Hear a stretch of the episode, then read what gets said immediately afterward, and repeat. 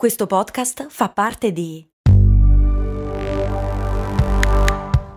Voice Podcast Creators Company. Se a volte ti senti così, ti serve la formula dell'equilibrio. Yakult Balance, 20 miliardi di probiotici LCS più la vitamina D per ossa e muscoli. Domanda un po' triste, ma tant'è. Ma cosa ne fanno dei cadaveri degli animali che muoiono negli zoo, acquari riserve naturali? Magari quelli protetti? Non li seppelliscono mica in giardino, chiede Pietro. Oh no, non li seppelliscono in giardino.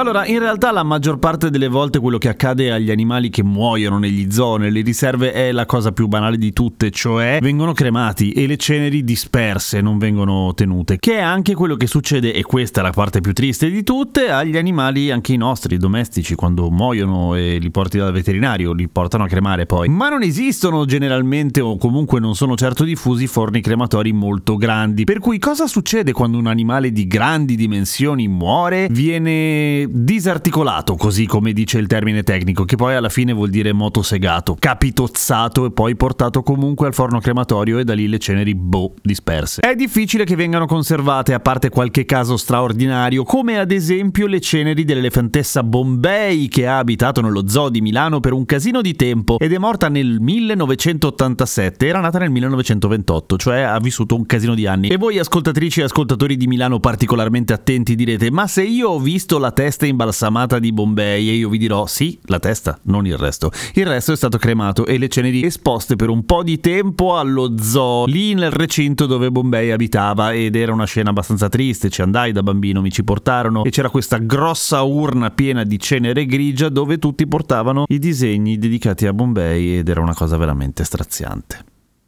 Vabbè, comunque la cremazione è il modo più sicuro per eh, appunto far fuori un cadavere di un animale evitando che ci siano infezioni, trasmissioni, eccetera. Cosa accade dei pesci che muoiono negli acquari? Se devo essere sincero, non ne ho la più pallida idea. Non credo che vengano cremati banalmente. Quello che so è che vengono rapidamente tolti dalle vasche, nel senso che il fatto che muoia un pesce, soprattutto se è un pesce piccolo all'interno di una vasca, è una cosa piuttosto comune, ma l'importante è levarlo di mezzo il prima possibile per evitare appunto le diffusioni degli agenti patogeni che possono averlo ucciso, a meno che non sia la vecchiaia. E qualunque malattia ovviamente in una vasca, per quanto grande, si trasmette a una certa velocità, anche perché i pesci in genere se trovano un loro amico morto cosa fanno? Piangono? No, i pesci non hanno cuore, cioè ce l'hanno ma non nel senso metaforico, lo mangiano e quindi se è malato e le malattie dei pesci sono diffuse in cattività, beh si ammalano anche loro e quindi finisce per essere una strage. Per cui vengono tolti di mezzo, cosa ne fanno?